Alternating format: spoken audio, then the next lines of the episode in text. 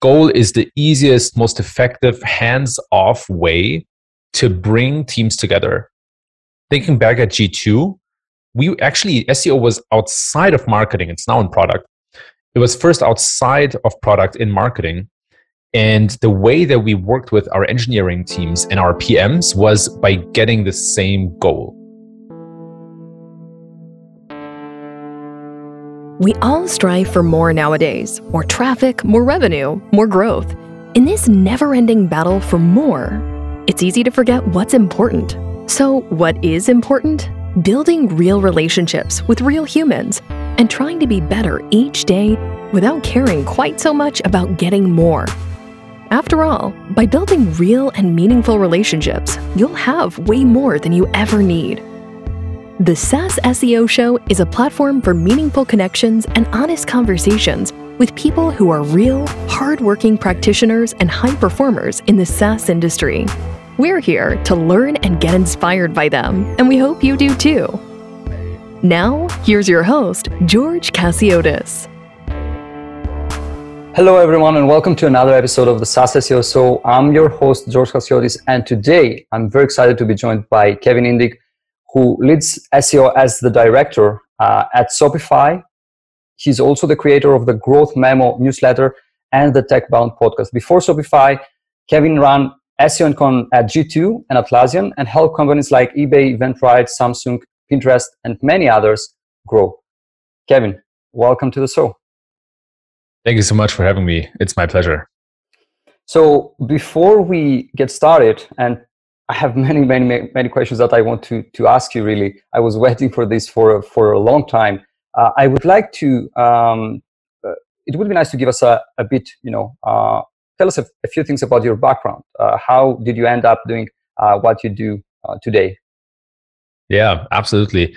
I'm going to start in reverse chronological order to basically lead up to where I am today, and it all started over 10 years ago. Um, where I had my my first job as a trainee in Germany, where I was born and raised in an agency, and that really kickstarted my career, really catapulted everything forward because I got I learned so much on the job.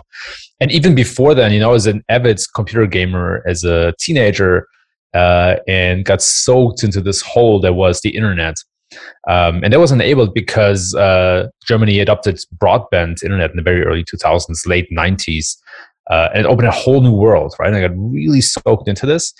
And it was at a time when SEO either was completely unknown, right? People had no idea what you meant when you said SEO, or it had a really dark stigma. It was very hacky, very uh, blackheady. And so that's kind of the time when I decided to to go into SEO um, to the demise of my parents. they were not they're not sure what I was doing there, but they, you know, luckily they trusted me and then it turned into this uh, into this big thing. And so i kind of grew up a little bit with the industry i would say.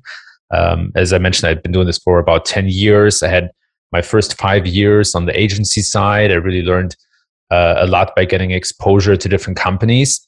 And then i switched to the in-house side. I did uh, seo at atlassian at dailymotion um, at a company called g2 uh, before shopify. And then now i'm the director of seo at shopify and so my my core skills and focus are really in in what I call organic growth now, right? And scalable SEO predominantly for either marketplaces or SaaS or e-commerce companies. Okay, that's great. Thank you very much for sharing this. Now, I know that you are the director of SEO at Shopify, but I would like to take a step back and uh, get to the time where you were leading the um, SEO efforts as a VP at um, G2. And I'm you know, uh, I'm watching you since then, and uh, I've been following you since then. And I remember that back then you managed to scale the team very quickly. Uh, I don't know exactly, you know, the numbers, but you you had a lot of people in such a short time frame. And I have two things that I'd like to to know here. First of all, were, was there a, a particular focus uh, that you know ha, has been the main drive of your decisions? And at the same time, uh, it would be also very interesting to know what were the key learnings from from this experience uh, scaling a, a con an SEO team so quickly. You know what what many people don't know is that when I started at G2, there was already a very large content team that I inherited. And after a while, we had to make some really hard decisions and actually let half of the team go. And then I rehired half of the team back. So it was kind of a process of, you know, completely rebuilding the content engine at G2. And to understand content at G2, you have to understand the business model and the growth levers of G2. Without going into too much detail, there's a core growth loop that is based on reviews, right? You write a review on G2, it adds more to category and product pages or adds more content to category and product pages. They rank higher for certain keywords, which then bring in more people who some of them might uh, leave a review again. And that's kind of how this growth loop spins uh, upward. And that worked really well and still still works really, really well. But we wanted to accelerate growth at G2 by adding a company created content loop on top of that, basically hiring our own full time writers. Uh, we had a bit over 30 and um, creating content on the Learning Hub on a, uh, a separate part of the site. Um, that where we basically wrote all sorts of guides, statistics, articles, tutorials um, that related to the key categories that G2 had software reviews in. I mean, G2 had software reviews of over a thousand categories, but decided to go after a couple of the, the biggest rocks. And so when we rebuilt the content engine from scratch, we had a higher emphasis on content writers, but we had a brilliant content editor. And I think today there are even two editors at G2 because editing is so important when it comes to content. It's it's really a a bottleneck by design that is basically a a kind of gateway for quality of the content right so a, a, an editor is a single point of content or a single sorry a single point of contact where all the content runs through and they make sure that the that the quality and the bar is really high that it hits the right tone and it kind of speaks to the right audience and so key learnings were you know like how to how to structure that team in a most efficient way and that had a lot to do with setting the right goals. So we basically established writers for categories. So and a writer would own a couple of categories and they would become experts in that category. Because and we're going to talk about this probably later a bit more, but um, the, the problem with quote unquote marketing writers is that they you need to develop some sort of expertise and you need to, to, develop some sort of reputation in that space. Not to say that you know you have to publish research papers, but you have to you have to be it's not enough to just do like 10 minutes of research and then write an article. That kind of content doesn't survive anymore. And so all these kind of lessons surfaced out of the time at G2, which was really, really valuable and, and, and great for me. Okay, that's interesting. One thing that I, I don't know if this was your decision, but it, it always I had this question in my in my mind about uh, the learning hub. I think today's nowadays they they call it Learn Hub or something like that. But I was very curious why they decided to uh, have it in a in a subdomain. Uh, this was and not in a in a folder. You know, uh, this was very uh, weird to me. Um, but I don't know. Maybe this was before you you joined the company. It was it was really just a technical hurdle. Um, from uh, used HubSpot to publish that content, and it was technically very difficult. Um, I would say, without giving away too much, like like set a reminder in a year to look at the Learn Hub again. It will probably look very different. Um, but yeah, it was it was not by design that we had it on a on a subdomain. Uh, I would have much more preferred it on a subdirectory, but there's there's more to that long term content strategy, and you know that's, that's a, another key lesson that we that we pulled away. Uh, we there was a point of time at which we published a thousand pieces of content within six months, and we looked back at the results and we're like, there's nothing coming. Like, don't rank well. There's not a lot of good traffic coming through. Like we have to we have to change our our mindset here. And so we pivoted from publishing a huge mass of content to publishing maybe 50 long form pieces a month okay maybe a month is probably i would say half a year in six months right like very low publishing frequency but very high um, quality and depth of content, and that changed everything. That was that was a real game changer. It made it much easier to um, to to rank high, to build links, to get high quality traffic, and so uh, that was another one of these pivotal moments where we look back and we're like, wow. Um, we really learned something here, and um, that's going to pay off long term for G2. It's it's a real investment and competitive advantage. Okay, that makes sense. Thank you very much for sharing that. Speaking sure. of building teams, I remember that a while back you, you mentioned the fact that uh, nowadays is one of the most multidimensional operations, at least if you want to do it, you know, in the in the right way, and it requires uh, cross-functional teams, uh, especially if we're talking about an enterprise company, uh, to work effectively together. And I would like to ask, in that context, as a person who leads such teams, how do you maintain alignment uh, between the different teams? And at the same time, how do you have them work under the same goals and objectives? I love that question because SEOs love to over obsess over tactics, right? And, and, and, that is fine. But those kind of questions, getting those right has such a profound impact on how you execute an SEO, right? A lot of people think about what to do in SEO, but not how to do it. And the how is almost more important than the what. Right? I can teach somebody SEO basics probably within a week, and they, they will be 80% efficient, right? The last 20%, that's what that's where like you need years and years and maybe a decade to, to get really good at. But the how is so much more important than the what. And so these kind of questions, I, I spend a lot of time thinking about these questions. And so here's where I am with alignment. Number one is the goal goal is the easiest, most effective, hands off way to bring teams together. Thinking back at G2, we actually, SEO was outside of marketing, it's now in product. It was first outside of product in marketing. And the way that we worked with our engineering teams and our PMs was by getting the same goal that was hugely effective. And you have to be very smart about that goal. It's not enough to just say, okay, organic traffic, because organic traffic is just a means to an end. And that end, at the end of the day, is to make the company revenue or to bring in new customers and delight these customers and do it in a sustainable way. But it's not just all about the traffic, right? If I could choose between whatever, like a million clicks a month and you know 5000 customers it's a very easy choice. And of course didn't put these numbers to context but you get what i'm saying here right?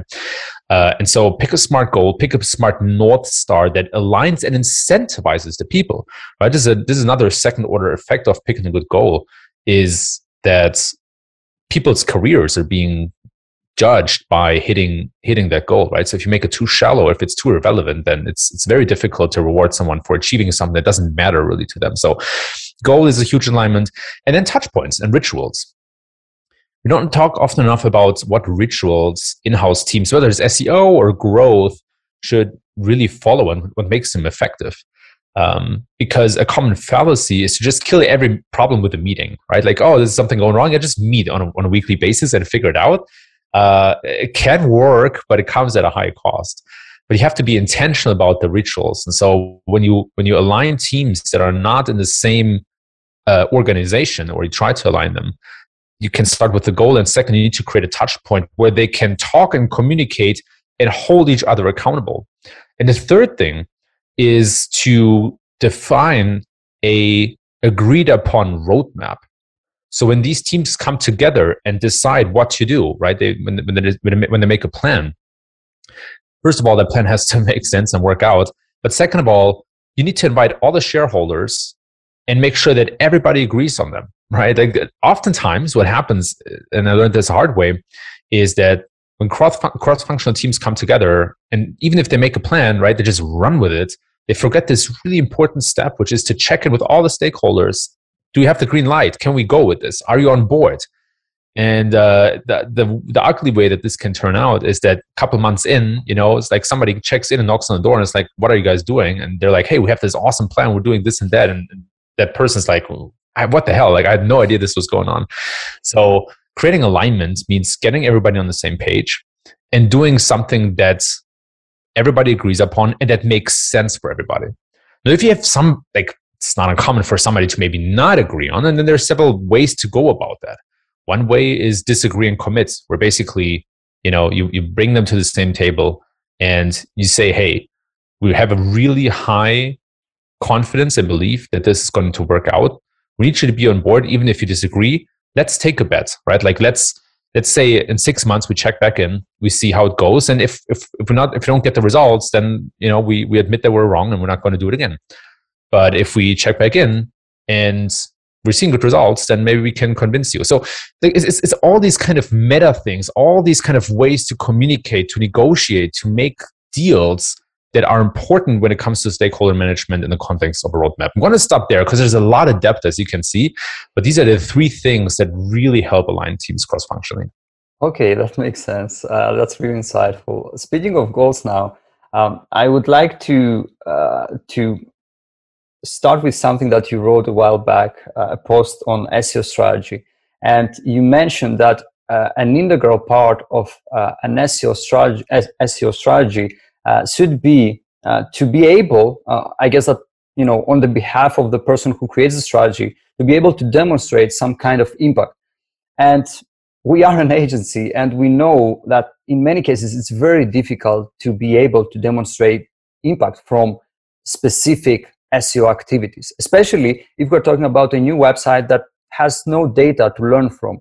And I would be very interested to know what is your approach uh, when it comes to impact assignment uh, and tying, uh, you know, impact to specific uh, SEO activities. For example, you know, changing the title tags to these uh, 20 landing pages will result in X. Yeah, you know, this is a mistake that I made like many times. And uh, it's it's it's so crucial for several reasons. Um, the biggest one being buy-in right? If you want if oftentimes seo needs resources to get something done right? Sometimes sure you can go in a cms you can change 20 meta titles yourself and drive some impact but that's not that's not how seo scales over time. The, the, the key to scale oftentimes is engineering design pm and data science resources or, or at least some you know some some group of, of people who help you implement what you recommend because seo is a is a basically a set of recommendations.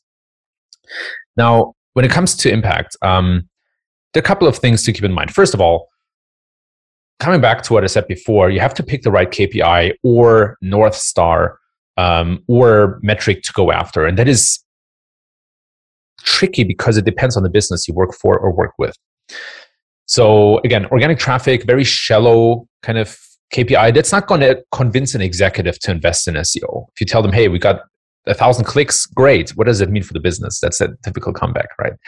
Uh, revenue from SEO is possible sometimes, but can be very difficult to measure. It's easy to measure in e-commerce, right? I, 50 people came from, from, from organic search. They bought 10 products, but the order value of X, that means, you know, this is the, the kind of revenue from SEO. Very straightforward.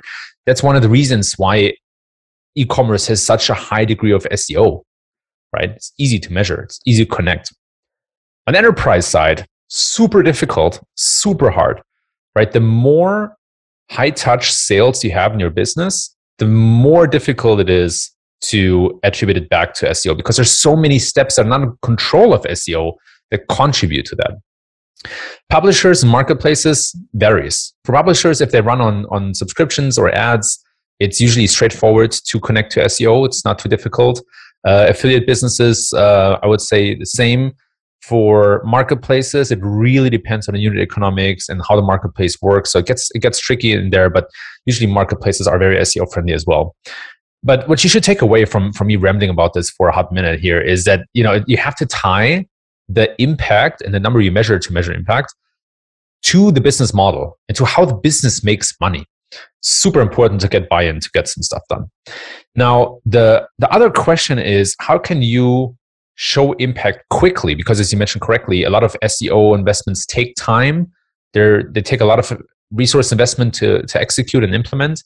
And that is a tricky situation to be in. It's a tough spot. So what you the way you you should think about this is what is the smallest experiment you can launch to demonstrate impact? Right. So when you say, hey, changing title tags, want to change, I don't know, 50,000 title tags and, and add something to it, the year or whatever. Uh, can you start with five? And can you prove the concept with maybe five title tags? It's easier for something that has a bigger impact, right? Every experiment shows strong results when you when you test a very significant factor, right? Uh, hero image, for example, coming back to user testing, venturing out of SEO for just a second, hero image, if that makes a has a big impression, that will show results very quickly because it has a big impact on the user behavior. But the small, like the, the shade of a of a button color will take a long time to measure because it's so uh, it has such little significance in the user behavior. So uh, the same applies to SEO, where if you have a, if you test a very impactful signal like the title, you get results quickly. But sometimes something like say uh, uh, length of the the uh, content on the page, or the internal linking, or something like schema, or XML sitemaps, or HTML sitemaps takes a long time to measure and is really really difficult. And that's where you have to to set up very smart experiments. But it keeps coming back to the question: How can you demonstrate impact in maybe a week instead of six months? Get the buy-in and then roll it out across the scale. I think that this is a very important point because you know in many cases as let's say SEO professionals you are able to see the limits of what's possible and what you have to do in order for the website for example to be uh, in a better position uh, have, uh, have a better health let's say quote unquote but if you communicate that all at once to you know the client or the company that you're working at chances are that you know they are not going to buy it because guess what? Seo is not a priority for the next six months because we are working on this project. Obviously this applies to companies that are not uh, seo is not in their dna uh, but still i think that what you what you the point that you made makes sense. Like do something small and show impact and then you can get the buy-in to to do something bigger yeah. Yeah you cannot the thing is you cannot you cannot argue with money in a company. If somebody brings you money that is you cannot say no to that right? I'm not talking about the shady kind of you know uh, way to, to make money but if somebody comes with an opportunity every entrepreneur will say yes to that unless there are really big important strategic reasons. But telling someone hey like we have a huge opportunity here like this is where we can you know add 10% revenue year over year or something like that that opens a lot of doors and a lot of ears and a lot of eyes um, and framing that, telling that story, setting that up in an exciting way, that is a master skill. If you get that down, business is easy, right? Like agency consulting is easy, getting stuff done in house and having a career is easy. But bringing things back to impact, storytelling, getting people excited, extrapolating the big opportunity, that's a that's a skill that if you master, you're you're good. Okay, okay, it makes sense. I would like to shift gears a bit and uh, discuss something really interesting. Uh, a few days ago, you wrote an essay on IndexNow and the future of web, pro- web crawling. I would like to know first, in your opinion, obviously, and based on your experiences, what is the problem with crawling nowadays and how initiatives like the IndexNow may help websites index faster and better? When we look at the, the search engine ranking process, there are four fundamental steps. There's crawling, rendering, indexing, and ranking.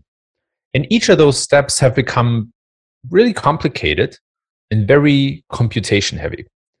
Now, the crawling is especially challenging for search engines because the web grows really fast, number one. Number two, it has a it's very resource intensive, right? To have like tons of, I mean, God knows how many crawlers out there that constantly crawl the web, that constantly go back, find new links, and put them in a database, and then you know send schedulers out, crawl them again. Super resource heavy. Number three, there's a lot of spam on the web, right? a lot of irrelevant content that you don't want to waste your resources on, and that spam is growing and growing and getting more and more. And number four, there are, the use of no follow links is increasing and has been increasing over the last one and a half decades um, with an aggressive pace. And no follow by, def- by definition means that search engines should not follow those links. Now, Google recently changed the way they go about no follow, probably for exactly those reasons. But the takeaway here is that crawling is, is, is challenging.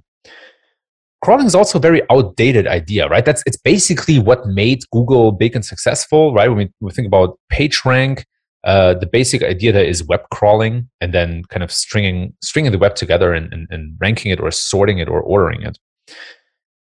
And now it's time for something new, for something that makes a lot more sense, which is that instead of search engines going out to the websites and getting information, pulling information in, they're going to put the responsibility on the webmasters to push information into the system, right?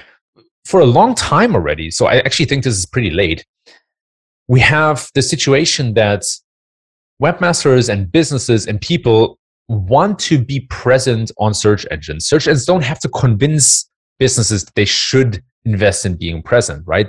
It's it's the reversal effect. There's a soaking, a, a pulling effect, and search engines will and are leveraging that to ask webmasters to submit content to them.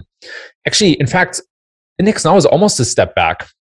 Um, a, a while ago, or actually years ago, Google played around with an indexing API and um, tested what happens if webmasters plug into that API and push new content, push the HTML, the rendered HTML straight to Google.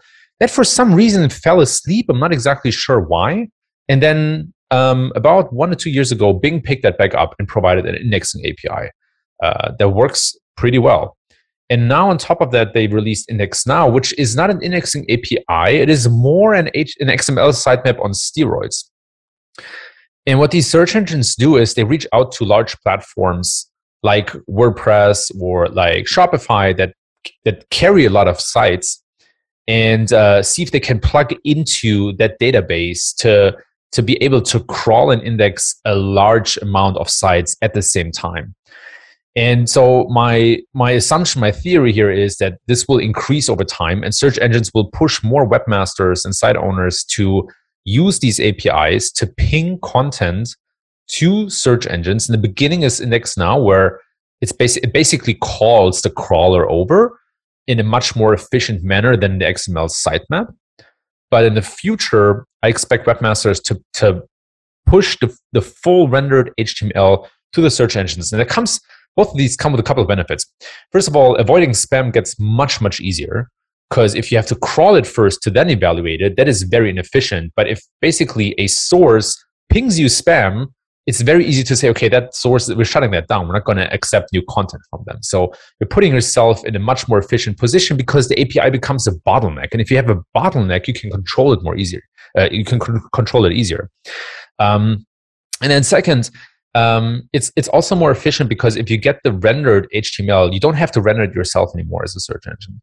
That is a huge effort, uh, a huge benefit. I mean, uh, and then third, it's still possible to evaluate the backlinks, evaluate the content, the images, and everything else on that page, even if it gets pinged, if it get, if it's if it gets pinged to you, you don't have to do it. Uh, you know, you don't have to go through the through the full process, but you still get the benefit from uh, from parsing that HTML. So that's where I that's where I see kind of this whole trend going. Again, IndexNow is a very uh, early step that basically basically replaces XML sitemaps. Bing says in the documentation that it's not a replacement, but in essence, it's it's a it's a much more efficient way uh, to do that, and also gives them much more data because going out to a site and, and fetching their XML sitemap is not the same as when you have an open API and, and, and sites just push new con or ping you when new content is available. So I see IndexNow as a very early beginning of the indexing API, which is where all this is going to go ultimately. Okay, uh, a question that I have here, based on, based on something that you mentioned, why do you think uh, is the the fact that you know we have an increase in no follows uh, in, in in general? I mean, on the internet. It's because backlink building and link buying has become such a big industry. It's a shadow industry, right? It's something that is technically not allowed. Like maybe maybe maybe maybe I should not compare it to, to something illegal. Uh, maybe I leave it there. But uh, it's a shadow industry, but it's a very powerful industry. Backlinks still matter greatly, and Google has been very smart about creating a narrative that backlinks don't matter and you should don't worry you should not worry about it but reality is there is trade going on and and link buying and it's most of the time it's it's pretty effective and it works uh, as a result of that a lot of key decision makers like journalists or content writers. So another topic that I would like to, uh, to touch on is the fact that nowadays, especially with the rise of uh, this new category of content optimization tools, uh, we see content that ranks in the top of the search results, uh, but in many cases is very, very similar. Okay. And I would like to hear your thoughts on that. First, whether or not do you think that you think that this is uh, copycat content, as many people uh, call it, is an actual issue? And if it's an actual issue, what can brands uh, do about this issue? It's a fantastic question because there's several things going on here at the same time. On the one hand, search is designed to rank results, which automatically means that a lot of companies and people want to show up at the top for only 10 results technically, right? Uh, and of those 10 only three really have impact. So there's a there's a huge competition for a very large uh, small space basically scarcity. At the same time the tools have come have become good enough to give great recommendations to writers. And the way that they get to these recommendations is they look at the top results and they say basically hey what are these results doing really well? What are they covering in terms of topics? And then give you recommendations to do the same. So there's a lot of copying of the top results going on, and it still works, but that's part of the problem, right? Uh, and then there's another trend that's that's being that's kind of uh, coming on top of that that's going to complicate our world even more, uh, and that is the the the rise of of AI and machine generated content. The machine the ML tools for content have become really good really, really good. And not just in terms of giving recommendations, but sometimes even in writing the content themselves. And the way this is going to play out very soon is that machines are going to write content that doesn't really need a writer, say product descriptions, because all you do is really describing the, the, the product. You don't need a person for that.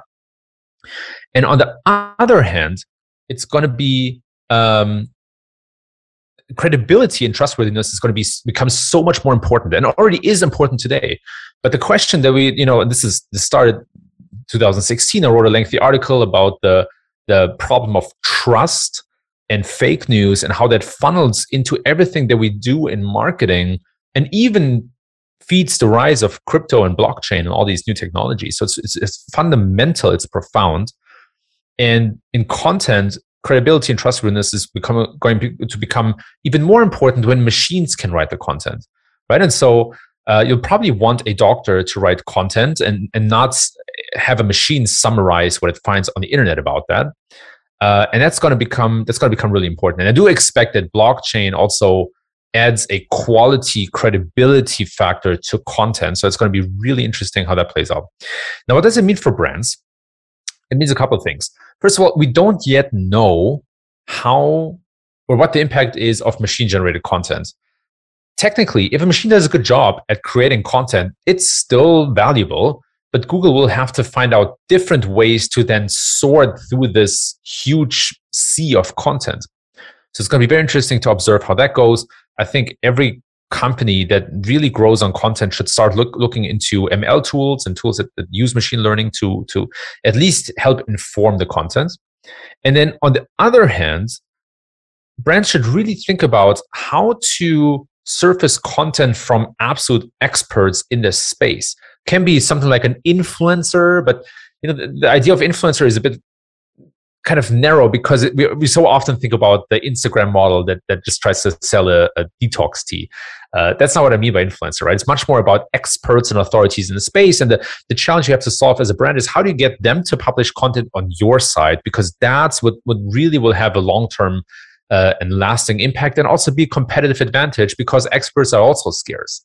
So the brands who understand that the best and can build an engine around that today will succeed in the future. I think that it's one of these things that you may have to uh, find a balance. Like you may have to ways where uh, AI generated content, uh, for example, uh, can you know work in your favor. For example, to do. Um, I, I, don't expect that we will have long form uh, AI generated content uh, that may be in the position to rank, but I'm not sure whether or not it will be um, factual, for example, and it will be able to replicate, uh, quote unquote, what a human being uh, could you know, could do. Uh, so I, I, expect this to be something that, as you as you put it already, uh, could be uh, leveraged to do very specific jobs. And those jobs could vary based on the industry, based on the type of business, and so on. And that's good because no writer really wants to write a thousand product descriptions, right? It's not the most exciting job. Writers should, you know, create exciting novel content that is that is uh, that pulls the readers in you know that makes a point so there's still a lot of space for writers and i do think that writers will be important in the future but i do think that this idea of a universal writer is coming to an end and that what i mean by that is a universal writer is a person that can write about anything and everything and if you if you do everything you do nothing so i do see more room for specialization in the future for writers, for them to develop more expertise. And that is to come full circle, a reason for why we, when we decided, when we defined the content strategy at G2, is why one of the reasons for why we had writers own specific software categories and push them to develop expertise and, and, and, and uh, wisdom in these categories so that they can surface that back in the content. And I really believe that this is for writers a, a a good investment in their careers is specialization and, and, and, uh, and, and developing that expertise, uh, but also for companies and keeping those writers at the company for a long time, keeping their name attached to the company or you know have that brand in house. Uh, I, I really do think that, and so it's very interesting when you look over the last two decades, over the last twenty years, um, how a lot of writers were journalists back in the day, and then journalism kind of faced a lot of hardship in 2008 when the whole publishing industry collapsed. And now writers gain a lot of importance again, but on the in house side, on the side of the brands and the companies. And you see some companies doing something, some really interesting things there. Look at venture capital, for example. Venture capital companies are now developing full media arms like a16z, right? They have a full network of podcasts and they have the future, which is a very uh, exciting uh, publishing platform.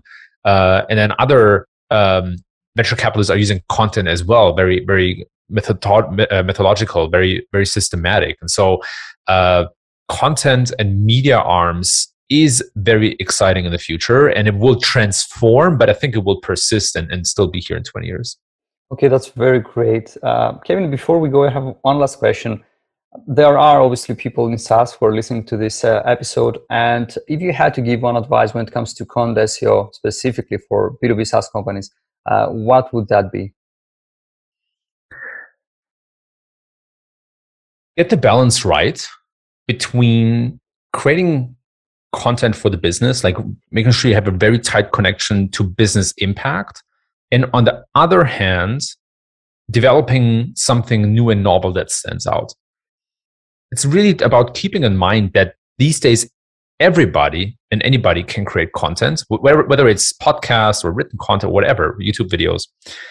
And the, the question is how can you stand out? How can you do something novel something that's remarkable and memorable but at the same time don't get too far away from business impact and it's that balance that you really want to want to get right and, uh, and i think that will help you be successful in the long term okay you heard it people Kevin, where can people find more about you? Yeah, thanks for asking. Uh, you can learn more on my website, www.kevin-indig.com, or um, just Google Growth Memo. Comes out every week. It's free newsletter where basically uh, share what I learned and my thoughts about the intersection of SEO and growth. Okay, that's great. Thank you very much for being on the show, Kevin. It's been my pleasure. Thank you very much. Another episode of the SaaS SEO show has wrapped. We hope this episode has taught you something new too. We'd like you to connect with us so you can keep up with all the new content that we're creating. Before you go, it would mean the world to us if you could subscribe to this podcast and over at our YouTube channel, where we upload the video version of this and every episode. Until next time.